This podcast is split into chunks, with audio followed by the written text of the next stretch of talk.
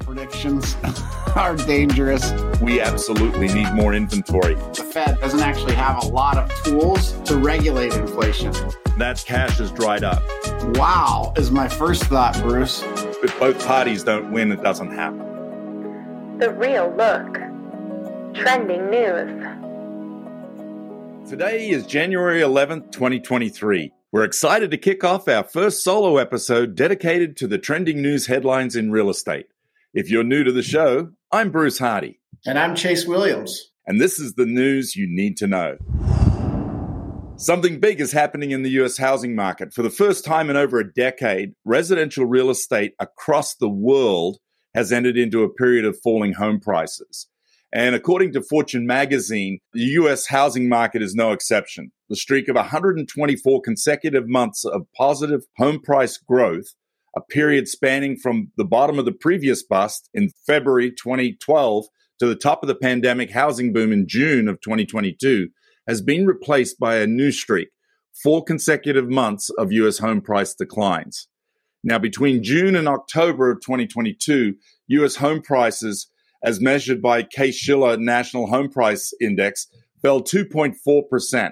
That's already big enough to count as the second biggest home price correction of the post World War II era. On the other hand, it's mild compared to the once in a lifetime 26% correction that occurred between 2007 and 2012. Chase, what do you think of this?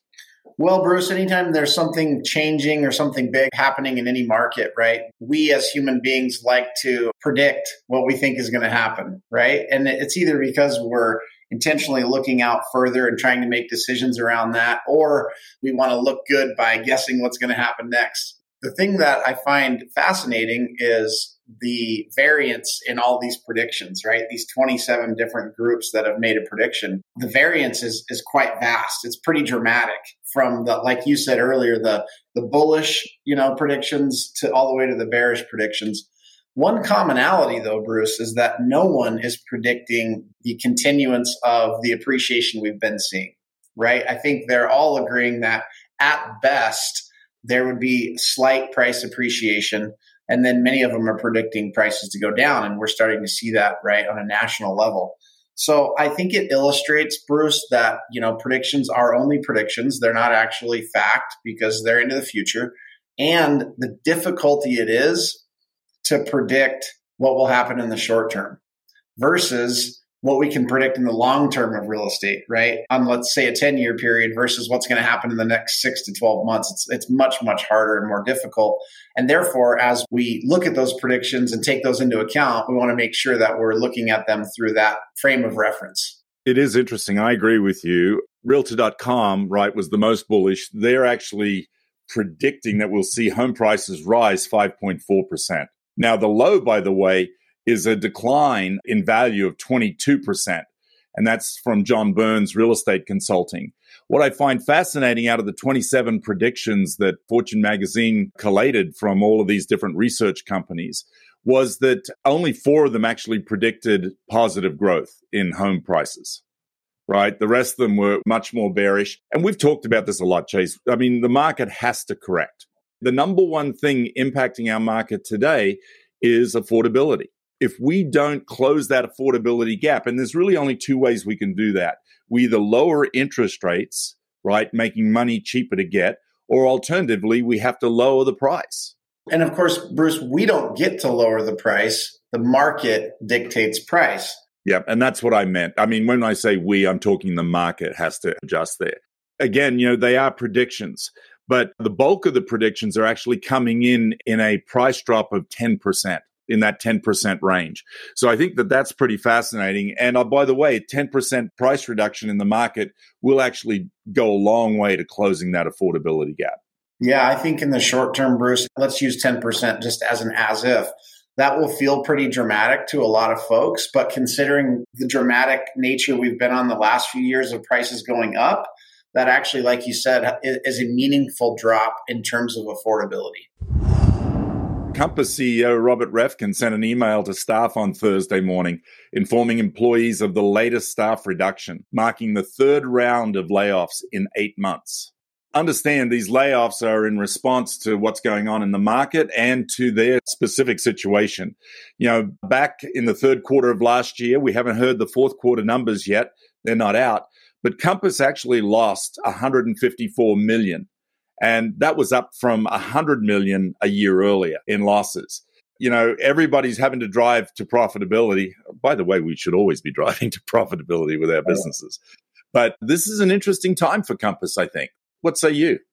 Well, yeah, interesting is a kind word, Bruce. It's a difficult time for Compass, no doubt. And certainly those employees that are affected by these recent cuts, right? Like you said, third and eight months is no joke. And there's nothing easy about that, right? So anytime we're reporting news like this, we want to be careful to realize that there's some real impact to real people. And yet it's happening tough decisions are being required by the marketplace and maybe by some of the previous decisions that were made inside of that organization. It's leading to these tough decisions.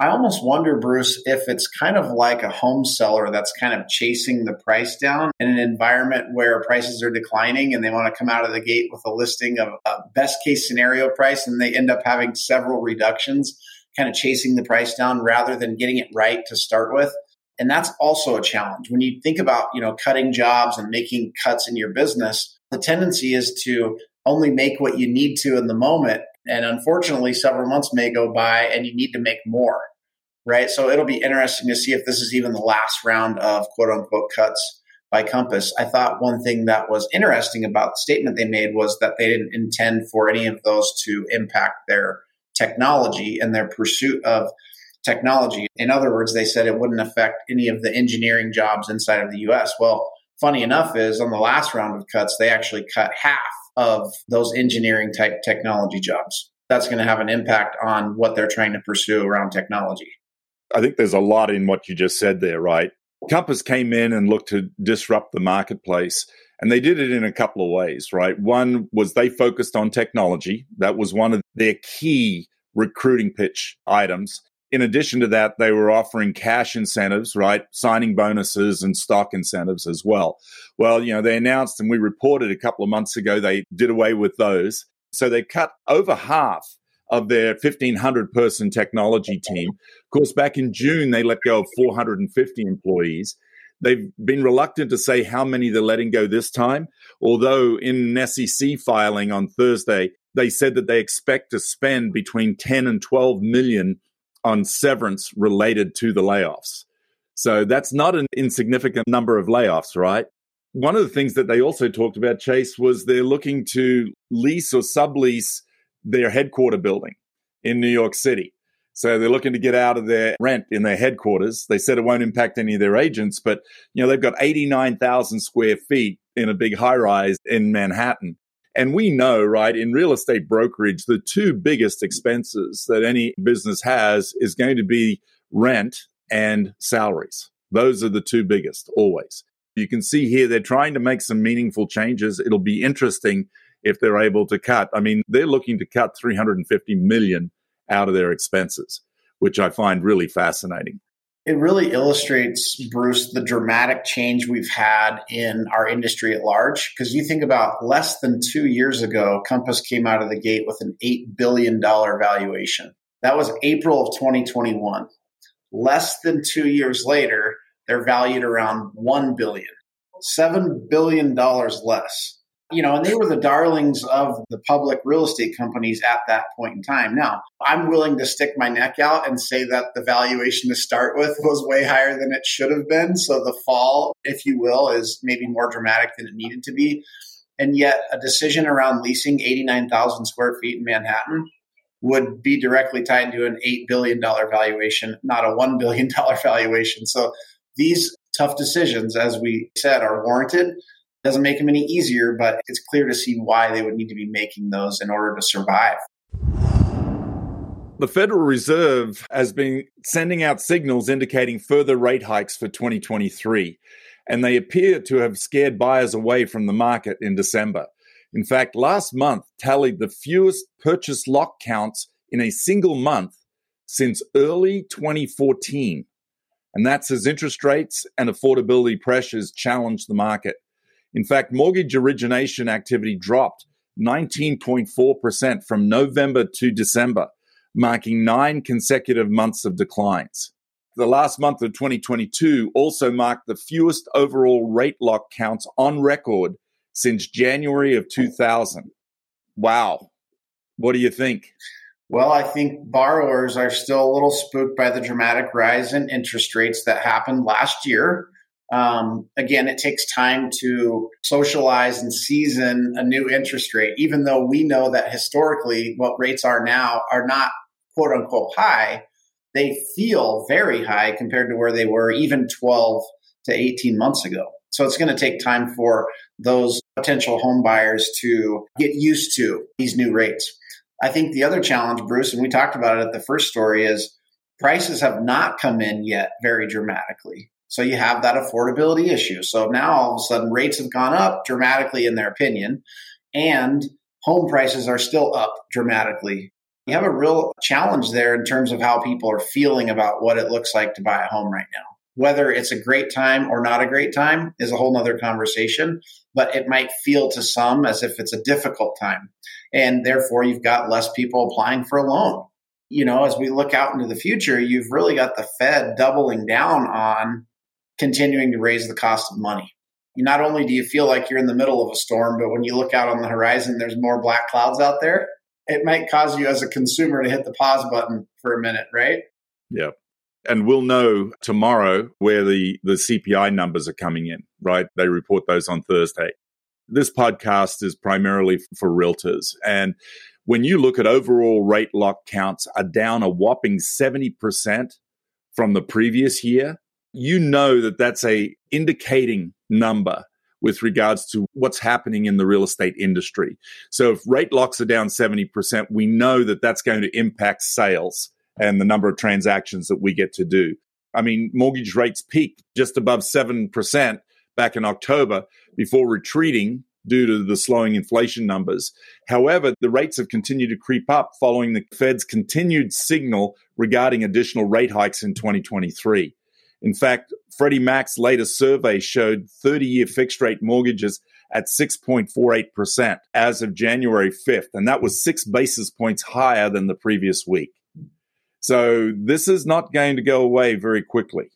I'm glad you said that, Bruce. That's the point I wanted to make as well, is that I think it's an indicator that this challenging time, if you will, however you're perceiving that, is likely to sustain itself for a while.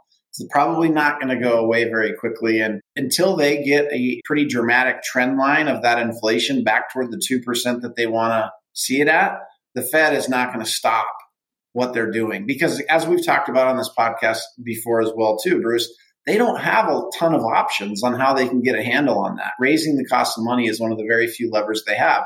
So they will continue that pathway until they get a hold of it. I think it also indicates home buyers are not as dramatically impacted by a week to week slight change in the interest rate as we think they are. Because rates are down from the high of seven in October, and yet locks are down still. You know, quarter point in the rate doesn't cause you to run to the local mortgage lender and lock in your rate, generally speaking, across the board. So, yeah, I think we're in for a pretty sustained period of lower units and potentially a challenging market for those of us in the industry. So, what does that mean? As you always remind us, Bruce, we have to be paying attention to our activity in our local market so that we don't have to necessarily participate in what is happening all around us, even though we're very aware of what's happening. And one of the challenges of this market that we're in, Chase, for example, last week employers added 223,000 jobs in December. That's marking two consecutive months of strong growth. In fact, last month's unemployment rate ticked down to 3.5% and the average hourly earnings inched up 4.6% compared to the previous year. So we've got these conflicting messages, right, about inflation. And of course, these two numbers that I just shared are big drivers of that inflation.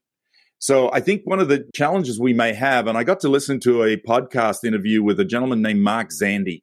And Mark Zandi is the lead economist for Moody's Analytics. Moody's is the rating service, right, that rates the quality of investments. And one of the things he said is that he's not sure that we're going as a country to go into recession. However, real estate is already in a recession because real estate is so rate sensitive. And we're seeing that, right? We're experiencing that. That's that 70% drop. We've got these strong numbers that showing the economy still growing and still doing well. And yet we know in real estate that that's a different experience. And we just need to be aware of that. I mean, this is not chicken little, the sky is falling. This is just let's get real, right? Because until we get real, we can't get right.